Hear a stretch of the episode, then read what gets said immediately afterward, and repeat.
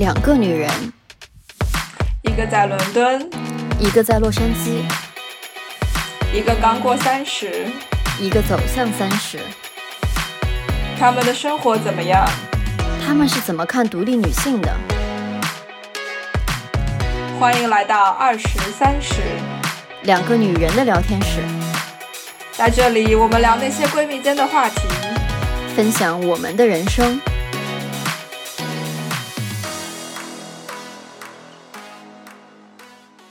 记得我研究生毕业的时候嘛，然后和一个教授关系非常好，然后当时跟他聊天，他就跟我讲，他说其实人生就是一个 puzzle，就是一块拼图。他说就是一块一块的，就是首先比如说你决定你要在哪里生活，然后你要选择什么样的职业，啊，他当时他当时是非常想劝我去读博这件事儿，然后还有就是你选择什么样的人生伴侣，然后就是各个方面，它都是你拼图的一块一块一块。然后只是说我们在长大的过程中，一点一点的在找，说我关于我在哪里生活的地图是怎么样，这块拼图是怎么样的，我关于我人生伴侣的拼图是怎么样的，我关于我的事业的拼图是怎么样的，就是一块一块一块去寻找，然后最后拼成了我们心里想要的，或者说也许不是完全理想，但是能够我们能拼好的最好的那块拼图，可能就是人生吧。这个比喻非常好，因为它让我想到关于拼图的另外一个点，就是这一块一块的拼图，它的出现顺序其实跟年龄没有关系，它没有时间线。而且很有可能一块拼图，就比如说我想找什么样子的伴侣，它会出现很多次，在你十几岁的时候出现，在你二十几岁的时候出现，在你三十几岁的时候出现，你会一次一次把它拿起来，但是又会一次一次把它放回到盒子里面，因为你还没有找到放那块拼图的位置，所以就就变成。其实就是要打破我们传统的那种迷思，就是说你毕业了，大学毕业了，你接下来就应该找一份正儿八经的工作，然后就应该要结婚，然后就应该要怎么样？其实不是的，而是。因为每个人的这个思想的发展过程是不一样的，我有些人可能到了三十五六岁、四十五六岁才知道自己想要什么样子的另一半，他们才会去认认真真的去找那一个人。有些人可能真的就是在二十二三岁的时候就认清了，说我就是想要这样子的生活，然后他们就去做了。就我们不要用同一种。时间的版本去框所有的人，这个真的特别特别的好。我觉得这个啊，拼图这个我们要写下来，然后那个又能写成博客分享出去，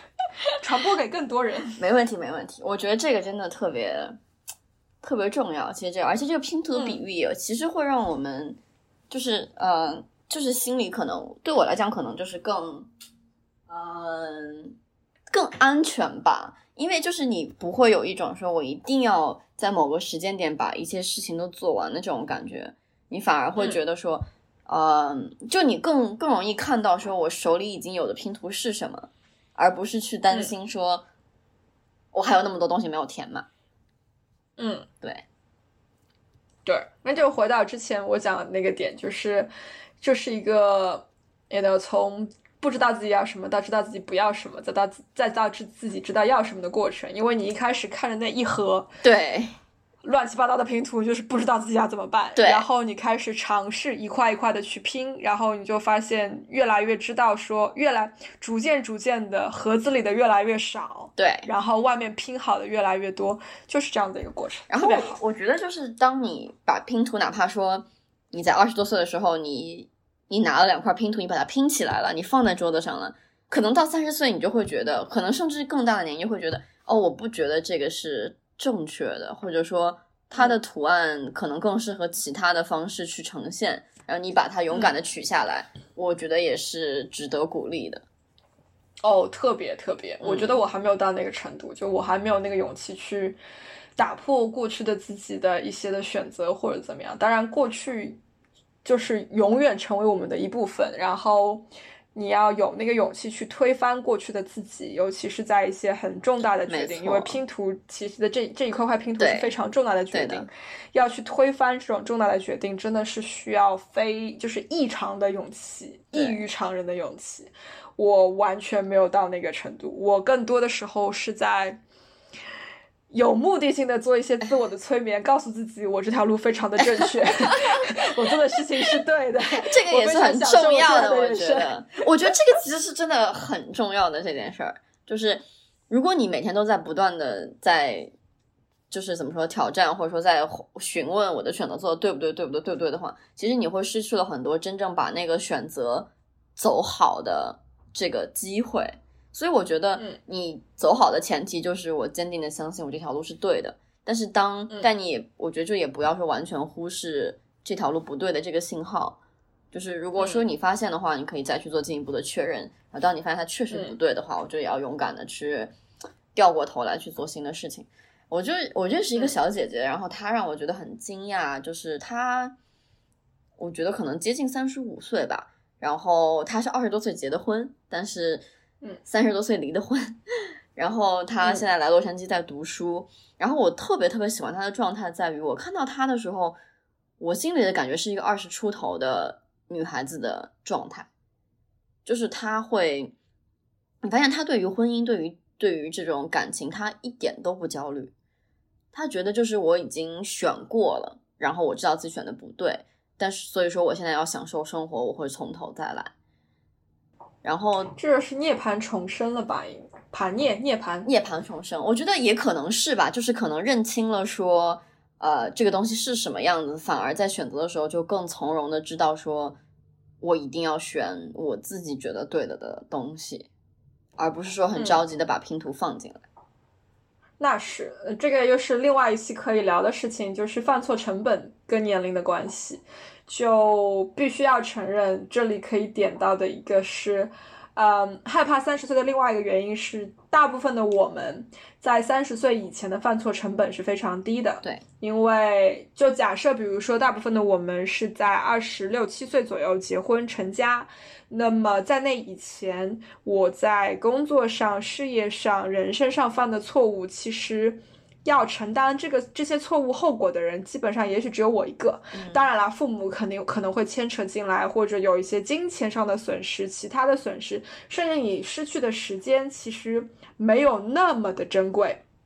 但是当你成了家，当你的事业有了一定的基础，你再去犯这些错的时候，它的成本就非常非常的高，因为你要付出的，你等于损失的东西。已经没有办法用一种统一的东统一的标准去衡量，对的。所以我觉得那位小姐姐涅槃重生的点，就是因为她知道，就是我当初已经犯了这些错，我已经没有任何的办法去回头，那不如就按一下刷新键，然后不忘初心，然后把自己的态度调整调调正，应该说，然后再去。重新的一个开始，这也是非常厉害的一件事，非常非常有勇气。对，所以像我，比如说，在那些焦虑的睡不着的夜晚，我也会想，如果当时的我在二十六七岁结婚了，然后我现在会是什么样子？这是一种想他的方式。另外一种想他的方式是。为什么我在二十六七岁的时候就没有结婚呢？搞得我现在还在这边找我的另一半，还在那边看说，到底下那个 Mr. Right 在哪里？就是遇到就是夜深人静的时候，很多的这种自我怀疑都会产生，都会出现，然后在想，当初不结婚到底是个错，还是一个对的选择？就太。太难了，太焦虑了，真的是。其实我觉得就是，呃，我觉得其实选择没有说对错一分了，就是，就是我们学 communication 的时候会讲一个概念叫 agency 嘛，就说其实说来就是人在社会里面你的自主性其实是决定了很多东西的。我其实觉得相比之下，一个单一的选择是对还是错，我更相信说我选了之后，我有这个能力，有这个自主性，能够让它变，能够通向我。所想要拥有的那种生活，我觉得可能我更相信这一点。所以单纯的说说一个选择是对还是错，我觉得这件事情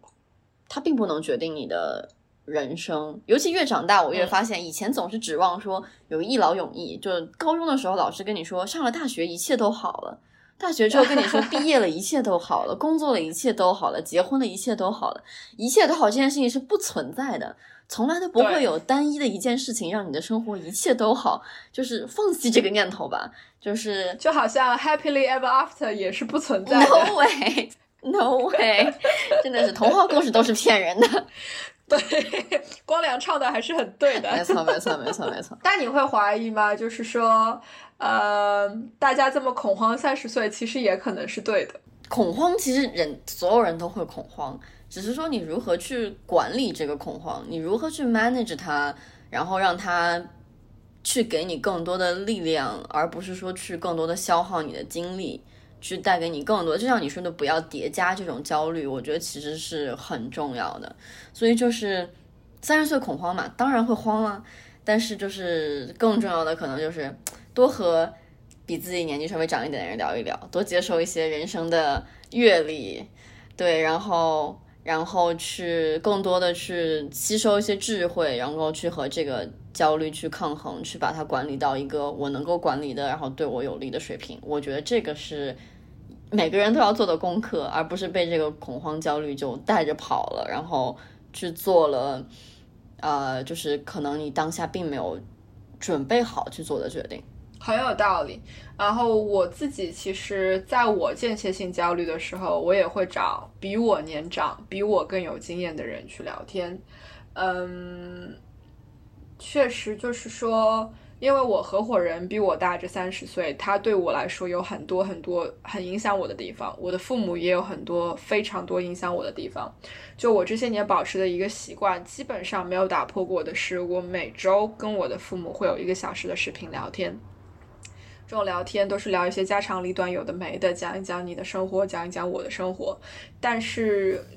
你知道的，就是讲述的这个过程也是一个非常 beneficial 的这个过程，你可以去。其实是自我反思的一个过程，但是另外一个我觉得特别重要，就是像你讲的，就是去找一些比自己长个几岁的人，因为需要这种新鲜度。就是他们刚刚过了几年，你即将要过或者你正在过的生活，他们已经到了下一个阶段，但是上一个阶段的这些经历、经验以及记忆都还是很新鲜的。他们能够给你更多很及时的，就是那种 instant response，这种就是让你知道说，哦，下一个阶段大概可以会会是什么样子，我可以看得到。然后同时在这个阶段，过来人是怎么样过去。怎么样？怎么样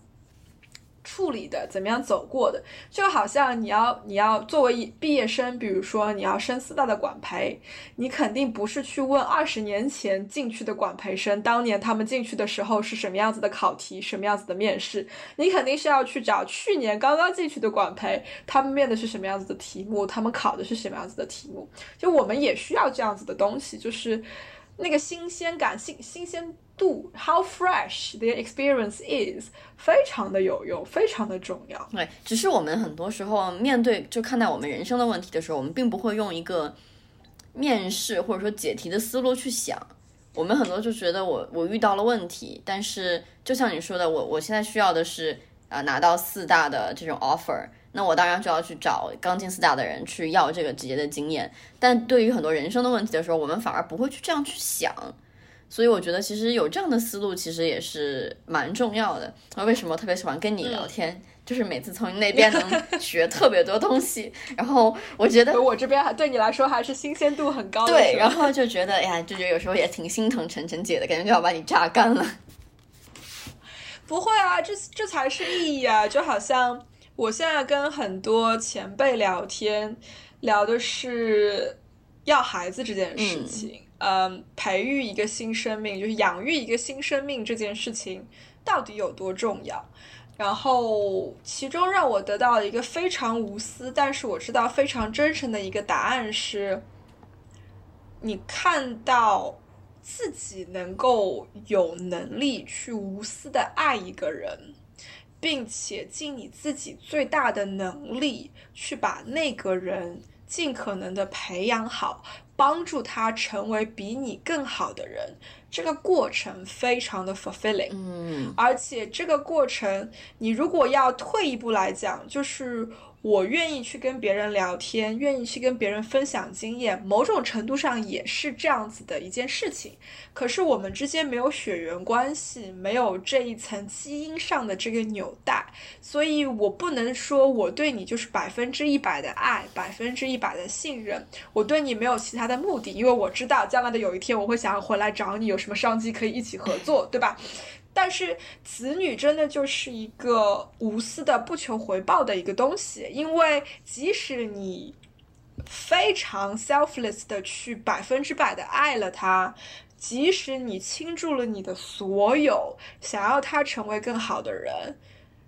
你依然没有办法控制他会成为什么样子的人。听起来好 frustrating。对，所以其实。这件事情听上去非常的可怕，可是同时它非常的吸引我，因为我想要去 push 自己的 limit，看我想要能够达到什么样的一个高度。你要说它是一件无私的事情，它是，但其实它也是一件自私的事情，因为它在成全我自己。它是在成全你自己，因为它给了你全新的体验，而且这个体验是只有有孩子才能体验到的，就那种无私的爱。就是听你这么一讲完之后，我觉得。嗯，我一定会要孩子的。我觉得我好像从来从来都没有产生过念头说自己不要孩子。我今天之前曾经跟我爸妈商量说，我能不能不结婚，但是我一定会要孩子。嗯，我也想过这个事情。我们这这这这期算是那个证据嘛，把它录下来。梁爽说过，他一定会要孩子，可以放给你爸妈听，让他们放心一下。但我爸妈更不放心的是，那你一个人要孩子，谁带呢？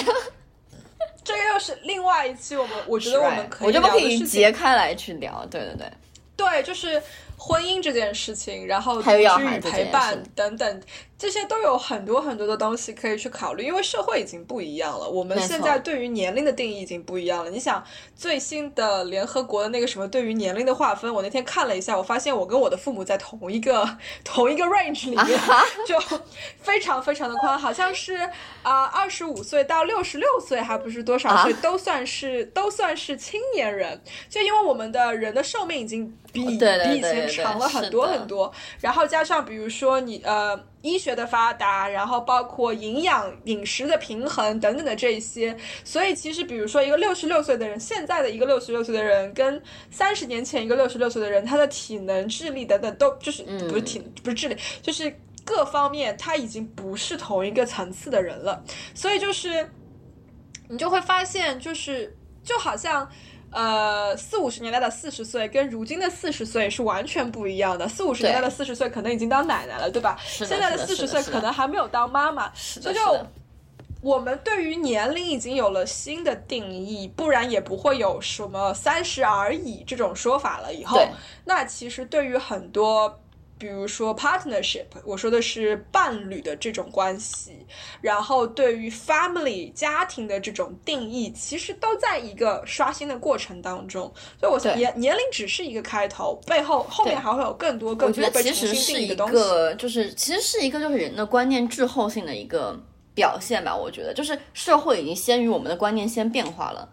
然后我们的观念才开始在刷新。我们之所以会有这么多讨论，会大家会讨论这么多，是因为我们在这个刷新的过程里面，就是这个滞后性它还在，这个时间的差异点它还在。你可能再过二十年，等到这个时间差异它不存在了，就没有人讨论这件事儿了。说真的，嗯，对，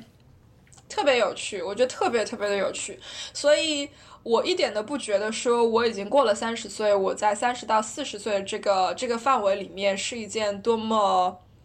悲观的事情，或者说多么负面的事情，我反而在考在想的是，当我在三十到四十岁的这个范围里面的时候，我能够有这样的知识储备，有这样子的认知，有这样子的价值观、世界观，跟我的好朋友梁爽以及其他的很多好朋友在讨论我们这个世界正在发生的这些变化，我觉得这是一件特别美妙的事情，就是我是变化的其中的一份子。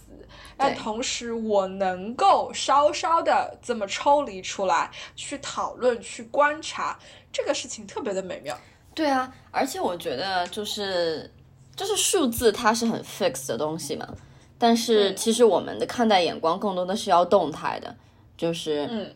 而不是说被很多之前的观念所束缚，更多的是我现在是怎么样的。所以说，这整个过程我们看待它也应该是一个动态的过程。也许就说不定我二十多岁的观念比我三十多岁的观念还要更陈旧，但是因为我的观念不断的被被刷新，所以我的状态反而会刷新到一个更年轻的状态，或者说更更前、更前卫、更新潮的一个状态都是有可能的。我觉得，其实我觉得我们之后有机会也可以请你的朋友啊，我的朋友啊，我们一起再聊很多事情。完全可以，我们我们真的是很有野心啊！才录了第一期就已经在想怎么样找找客座嘉宾了。你看，你看，这就是我们两个的 character 和 personality 就非常的明显，你知道吗？就就这一期里面已经已经已经立了多少个 flag，就要聊女性主义，然后要聊家庭，要聊在国外如何安家，要聊独居生活，就已经 flag 立了无数个。然后客座嘉宾脑子已经列了一串这种。由此可见，我们是有长远规划、高瞻远瞩的人。那必须，那必须的，那必须的。哦，我觉得特别好，就是至少就是像现在在媒体上、在自媒体上、在社交媒体上看到越来越多的女生、女性在往这个方向努力，去重新定义年龄这些数字对我们的意义。然后再重新去再去再刷新人们对于女性在这个时代的这种认知，我觉得特别美好，而且，呃，就好像比如说，怎么说呢？就想。这个香港著名男星谭咏麟先生，这已经属于我们这一辈以及父母那一辈的这种男明星，现在小孩估计都不认识。你想，他在很早的时候，在他自己二十五岁生日的时候就宣布说，从今天开始我永远二十五岁，就我不会过二十六岁的生日，不会过二十七岁的生日。他其实就是在那个时候就已经能够摆脱数字年龄对于自己的定义，然后通过这样子的方式去。迫使自己，鼓励自己去做更多的尝试，让自己不被年龄束缚。那我期待我们女性也能够到那样的一天，就好像，就我是一个比较爱看八卦的人，就比如说前段时间秦岚跟网友这个。争起来说，我的子宫用不用是我的事情，跟你没有关系。其实这就是一种方式，一种一种在发生的方式。那一样的，我们不应该被三十加或者三十减这些数字被而定义，我们也不应该被卵子有没有用、子宫有没有用而定义。其实更多的是回归到你讲的，我们是渴望。我们的价值被认可，而我们的价值不是仅仅通过年龄，不是仅仅通过生育与否来体现的。我们还有很多很多很多现在依然不被社会正视的价值在那个地方。其实我们已经在产生这些价值了，可是，可是他们没有被正视，他们没有被认可，这才是这最大的我们面临的挑战。应该讲，是的。然后我觉得就是我们害怕年龄的增长，但是我觉得更让人害怕的是，因为年龄增长，然后我们失去了尝试新鲜东西的勇气，以及一定要被年龄框住，说我在这个年龄就一定不能做什么样的事情的这种想法，我觉得是更让人担心的。我觉得如果能够跳出来年龄，然后运用自己的人生智慧，然后去。管理好自己焦虑的情绪的同时，又能够保持年轻时候的那种冲劲、那种好奇心，我觉得这个人生就非常的值得期待。我是其实，你换个角度来想啊，就我们国内的广场舞大妈们，然后包括公园广场上早起锻炼的那些人。他们何尝不是没有失去好奇心？他们何尝不是没有突破自己去做更多的尝试？就为什么我们一定要等到退休以后才去做这些事情？对，我现在想学跳舞，我现在就去学啊！是的，我觉得这个就是让我觉得也很神奇的一个事儿，就是其实我相信，就是国内其实很多呃，我们管家的大爷大妈嘛，但其实就是叔叔阿姨也好，爷爷奶奶也好。其实真的在学很多新的东西，但是他们在学新的东西的同时呢，就又会来要求年轻人说你一定要在什么时候干什么样的事情，就让人觉得也是蛮有趣的一个现象。所以就是我们把很多我们做的事情跟年纪联系到了一起。就好像跳舞就一定是要在退休了以后上老年大学学书法、学古筝、学琵琶，一定是退休了以后。在我退休以前，我就应该好好的赚工资，我就应该好好的照顾家庭。然后在我还没有家庭的时候，我就应该好好的去找对象，好好的生孩子。可是。不是这个样子的，就举个很简单的例子，我是一个尊巴舞迷，就我一我非常喜欢尊巴，我每个礼拜至少要跳两次。那这是我做的很多运动的其中的一项，然后我最近看到越来越多网上的讨论，就是尊巴跟广场舞之间其实那个界限已经越来越模糊了，而且广场舞已经有出现了这个低龄化，这个这个低龄化不是说像未成年人的低龄化，而是三十四十二十加都在加入这个行列，这也是为什么广场舞之间跟尊巴舞之间这个界限开始变得模糊。那其实。这不就是其中这个现象的其中的一种体现吗？就是说，广场舞不是只跟退休了有关系，不是只跟五十五加、六十加或者六十五加有关系。其实，任何想要去尝试的人，你只要把自己生活安排好，有那个时间、有那个精力、有那个体力，你就可以去尝试呀。当然，当然，我觉得其实广场舞和尊巴的的区别，可能就是在哪里跳吧。就你是你看是健身房 studio，还是说你是在。就是找了块空地，拿了个音响，公开的放这样子。所以其实，就是这些东西其实真的不应该在它在哪里发生，以及它发生在谁身上，然后所定义。就其实呃，在美国，我觉得让我挺刷新认知的一点，就是很多极限运动其实是五六十的人是他们疯狂在做，每天在做的。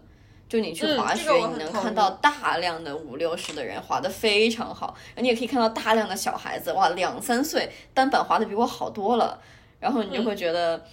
这样子的情形，我将就希望说这样，比如在中国，如果有更多的人也能够加入这样子的行列，不要因为自己年纪大了就放弃去学新的东西，也不要因为自己觉得年纪小还没有到哪个年纪就不去做哪些东西，所以我觉得也蛮。就是是蛮有意思的一个事情，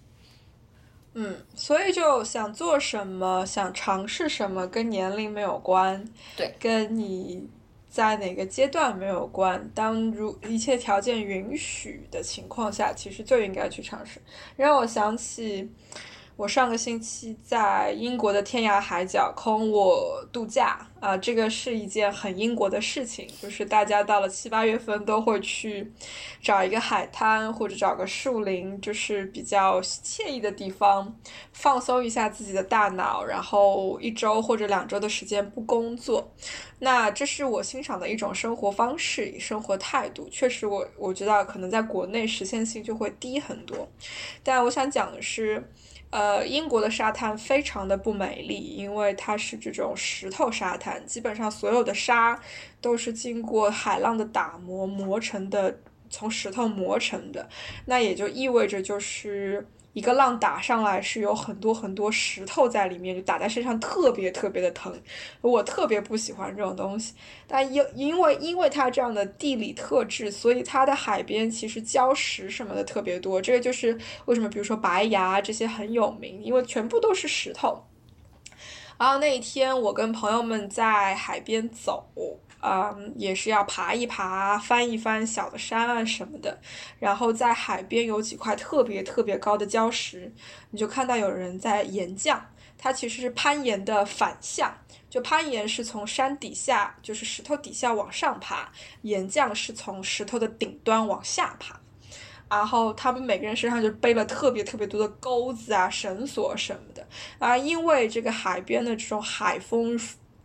风吹日晒雨淋，所以一个个就是皮肤黝黑，然后肌肉精壮。啊，你看一下他们的年龄，其实都应该是四十加以及以上。当然，外国人特别显老，所以我不说五十加以及 五十五十岁以及以上，就他们很可能都是四十岁以及以上的人。但在我们国内，就容易把这种岩降、攀岩等等这些运动跟年轻人联系在一起，因为觉得说我的肌肉可能体力更好等等的这些东西。可是。如果你去跟这些四十加的人去聊，他们会跟你说，其实不是，就是我们的技巧性更强，反而对于体力的依赖性更低。所以你会发现，就是大家就是很聪明啊，非常知道怎么样扬长避短，知道说我的身体素质是什么样子，我应该怎么样避我的短处，去发挥我的长处。滑雪也是我在，我应该是在二十八岁。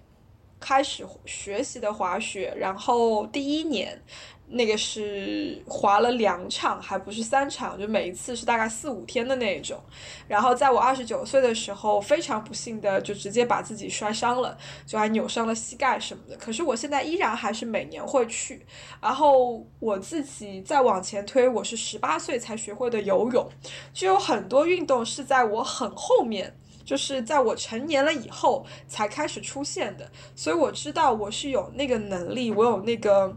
motivation 去尝试各种各样新的东西。尊巴当然不算一个特别极限的运动，我也是这两年才学。然后攀岩、暴食之前有尝试过，后来发现自自己真的没有那个耐力去不停的练自己的手臂的力量、手指的力量，所以就。逐渐逐渐就把它淡化了，所以我觉得这种精神就很可贵。为什么我们要把这种精神保留到五十岁以后才发挥出来？我们为什么不在二十岁的时候、三十岁的时候就就一直保留着，然后一直让它发挥它的精，发挥它的能量？对的，对的，对，这种精神就是我觉得我们所说，就我们两个之前聊的说，我们要打破年龄对我们的定义，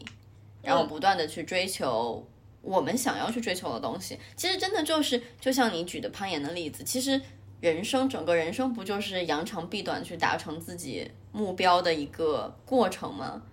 嗯，就是达成什么样的目标，有什么样的长处和短处，在我们年龄不断的增加的过程中，当然是不断的在变化的。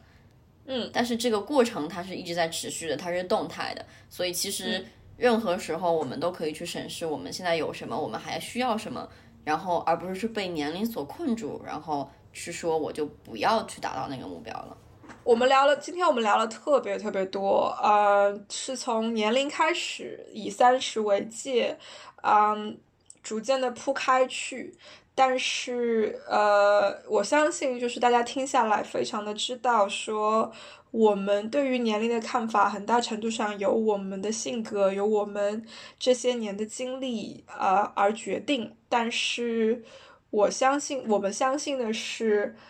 数字不是拿来定义我们的，而是我们自己去定义我们自己。这个跟我们在哪里，跟我们有什么样子的经历没有关系。你要跟一个受教育程度不是那么高的人去聊，他们也。其实他，你可以在他们身上看到更多的他们自己，因为他们不被那些条条框框束缚，不被教育过程当中受到学到的各种各样的东西去束缚，也未尝不是一个非常可取，就也未尝不是一件好事，应该说。所以，我也承认，作为一个三十加的人，我在生理上我有很多。的恐慌，因为确实身体没有以前那么好。那凉爽作为一个即将要三十，或者说离三十越来越近的人，他对于生理上的这种害怕不那么的多，反而是心理上的不确定性以及焦虑占到更更大的位置。那归根究底，这些都是我们不同阶段必然会经历、必然会面对的。最重要的还是。要让自己去决定以什么样子的心态面对这些，不管是下坡还是上坡，然后在这样子的基础上，一定要相信一个信念，就是我有能力让自己成为更好的人，我有能力去追求自己想要的生活，或者说正在追求自己想要的生活，或者说维持自己现在已经得到了的我想要的生活，这个。才是我们想要传递的，跟数字没有关系的，真正的做你自己。没错，是的，在不同的人生阶段，当然会面临很多就不同的问题。我觉得晨晨姐讲的非常通透，也可能就是真的是年纪长几岁，经历了很多不同的东西。这就是时间带给我们的智慧，是和时间所沉淀下来的东西。我觉得我们。不被年龄所定义，更重要的是要和时间去做朋友，去看时间能带给我们什么，然后利用时间带给我们的智慧，去更好的过好这一生，去走在我们觉得在通往我们人生幸福的路上。